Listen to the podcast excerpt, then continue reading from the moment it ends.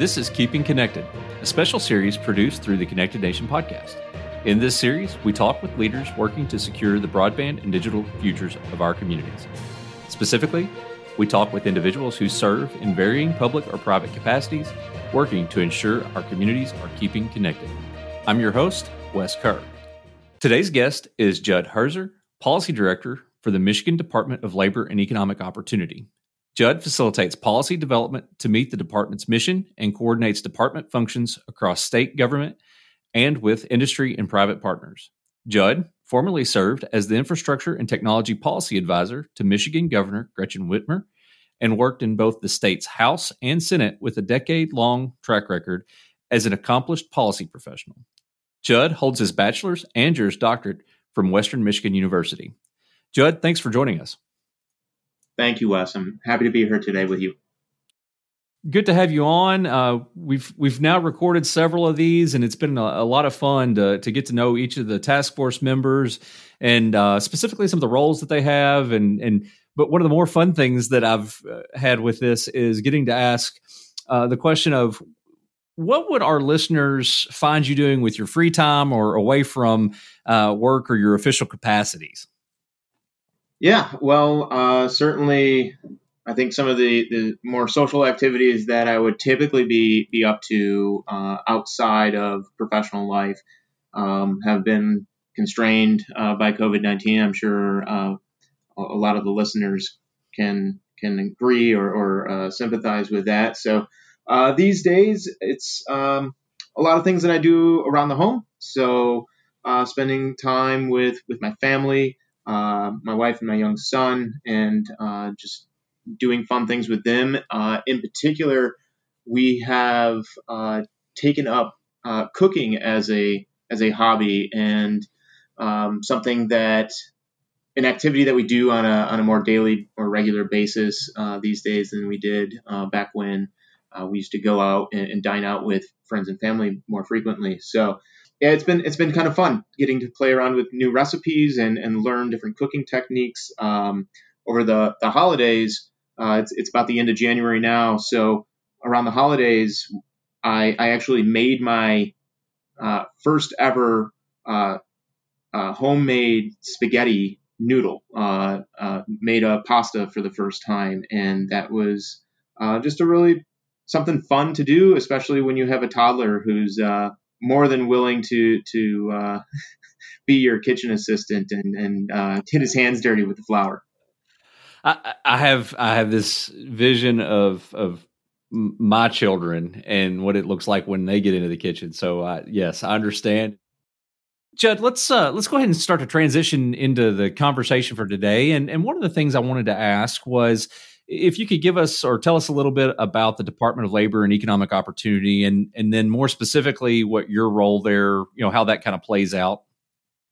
Certainly, yeah. So uh, the Michigan Department of Labor and Economic Opportunity, or as we shorthand it, uh, LEO, is the State Department primarily responsible for talent and workforce issues, labor issues, and and programs associated with that, as well as you know we're the the department that uh, also plays home to the state's primary economic development programs and and, and the agency, the Michigan Economic Development Corporation, that uh, that oversees a lot of that work. So inside of LEO, you would find things uh, such as the state's workforce programming, our 60 by 30 office, which is uh, the office created out of an initiative to uh, achieve a, a goal of having 60% of the state's working population uh, have post secondary credentialing by the year 2030, so 60 by 30. Uh, we also play home to the state's unemployment insurance agency, as well as uh, more recently, offices of uh, future mobility and electrification, and uh, the Office of Global Michigan, which is the state's immigration and, and uh, global talent attraction there's a lot that could be un- unpacked there. I'm certain um, related to each of those individual uh, initiatives, and I'm, I'm, interested in that 60 in the 60 by 30, uh, especially as I I can't help but think that there's uh, you know so many direct ties to uh, the the connectivity conversation that we're having today. Uh, so so maybe we can maybe we can dig into that a little bit here in a few minutes. In your role, what concerns you the most about uh, inadequate access to broadband and technology? And, and, to add to that, you know, how important do you feel broadband and, and technology are to you know just the general public, but most certainly workforce and, and workforce development? Yeah, and, and uh, actually going back to finish an answer to your previous question, I I, in my role, kind of help, uh, as you mentioned, develop policy for all these different uh, offices and agencies within the department, but also play kind of a coordinating role in, in those efforts. So, uh, yeah, access to broadband and, uh, in particular, utilization of broadband I think are are very uh, mission critical to a lot of what uh, Leo attempts to do in terms of uh, developing talent, developing workforce, connecting workforce with job opportunities, as well as uh, a lot of the economic development, particularly over the last you know 12 months or so since since the pandemic's been raging and work from home has been a, a normal that more and more Michiganders and uh, you know people across the world I think are growing accustomed to. It would not be an option for for you if you didn't have access to the internet or didn't have internet in your home. So those are are the types of economic opportunities that we want to make sure all Michiganders have the ability to access. Uh, it really has shown a light on broadband connectivity as kind of the gateway for participating in a 21st century economy. You hit on the idea of the pandemic and just how vastly different work looks for so many people in a 12 month time frame. Writing a piece the other day and just contemplating education, you know, as a broad topic. And my wife is an educator and how different it looks for her in just 12 months. Um, you know, it's likely the the biggest adjustment for delivery of content and and teaching uh, that's ever taken place in, in, such a short amount of time. And so uh, I think the same is true for for a lot of folks in, in their day to day business and, and life. Uh, you know, their roles at work and uh, trying to adjust. For those who have been able to adjust and can can work from home, it's been uh, fantastic.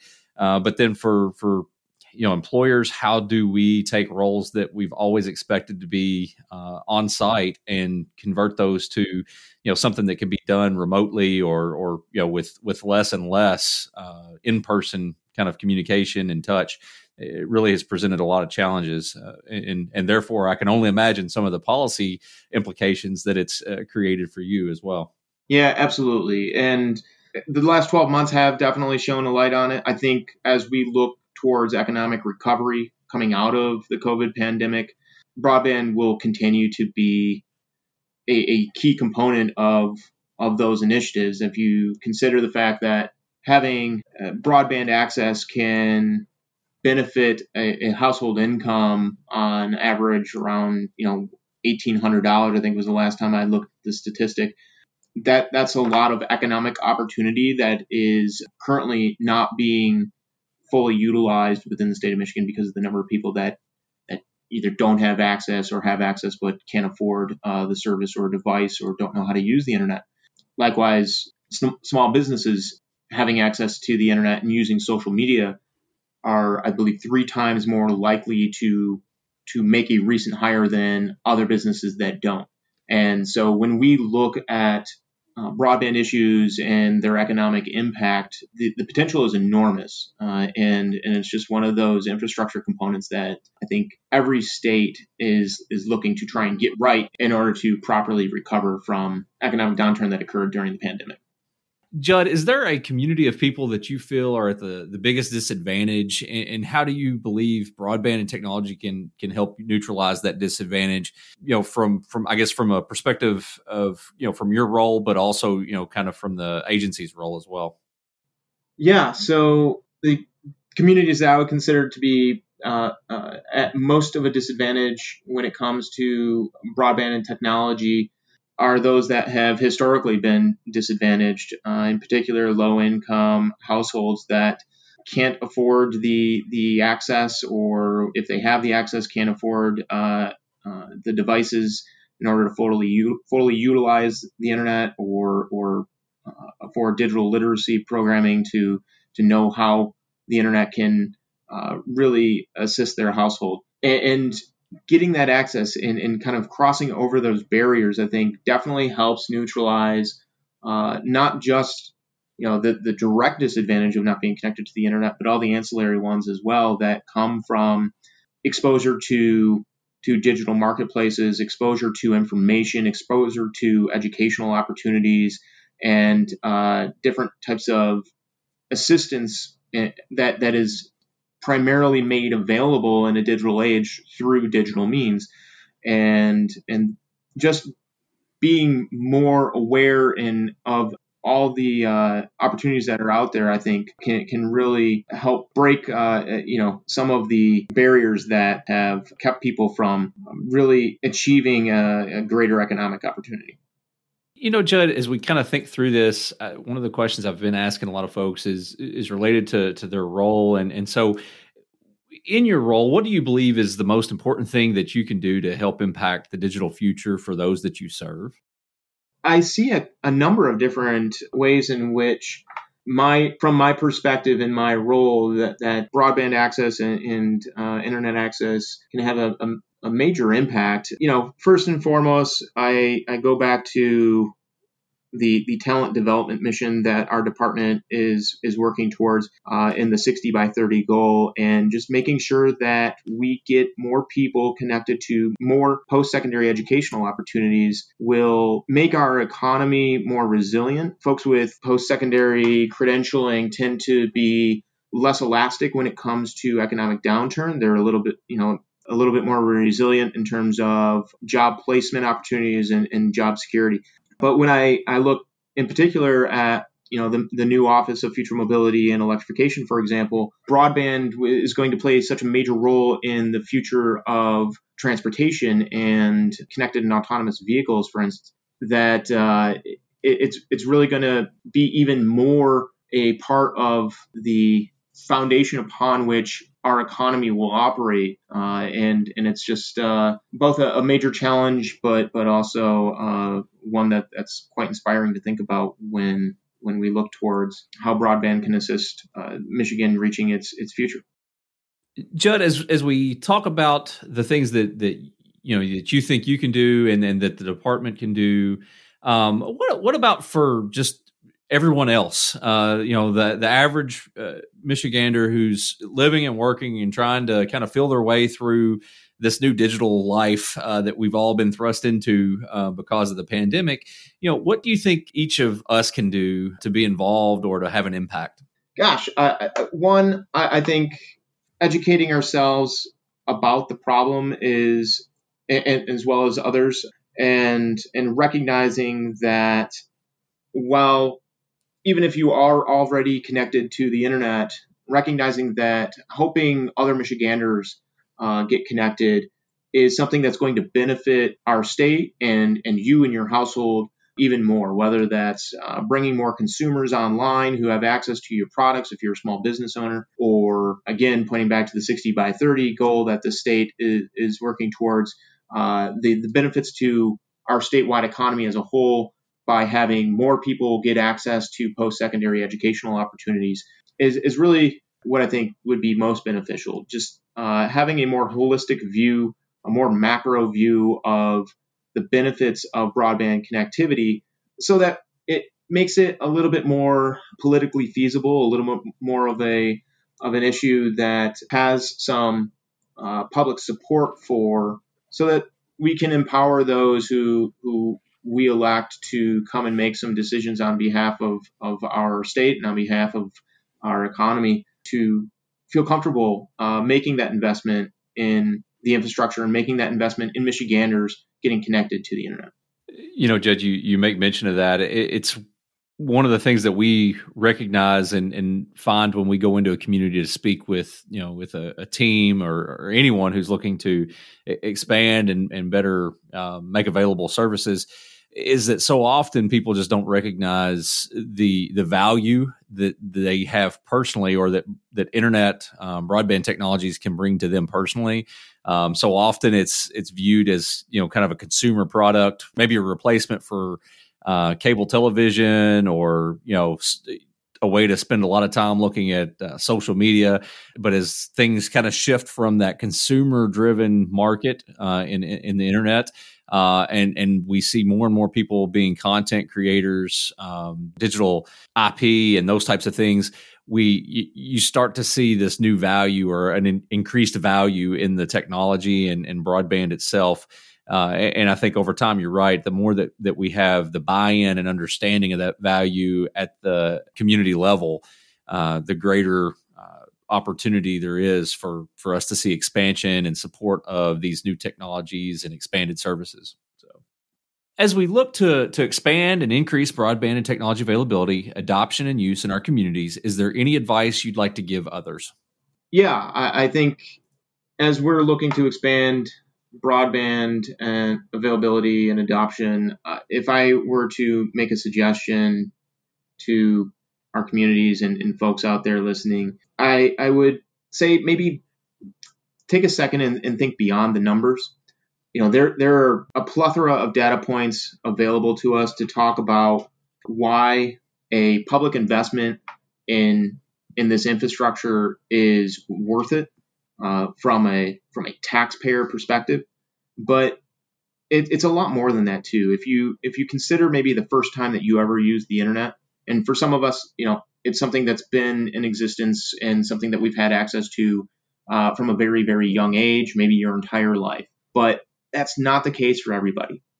And so the first time you were able to go on the internet and expose yourself to something that uh, isn't something you you see on a day to day basis in your own community.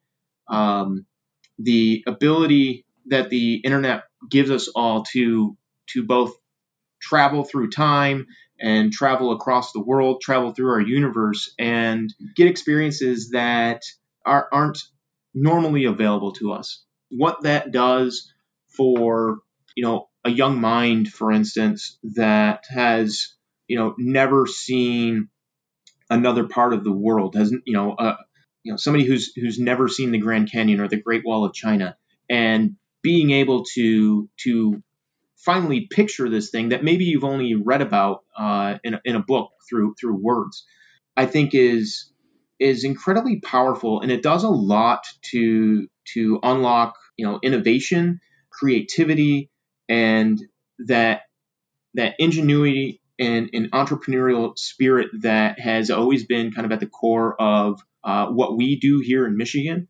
as well as that's kind of always been at the core of the American spirit. So uh, I, I, hope that's not too like lofty for folks to to to think about and attach to, but I would encourage people to to try and, and consider that as well when when talking about why we we should be spending resources to help connect people to the internet.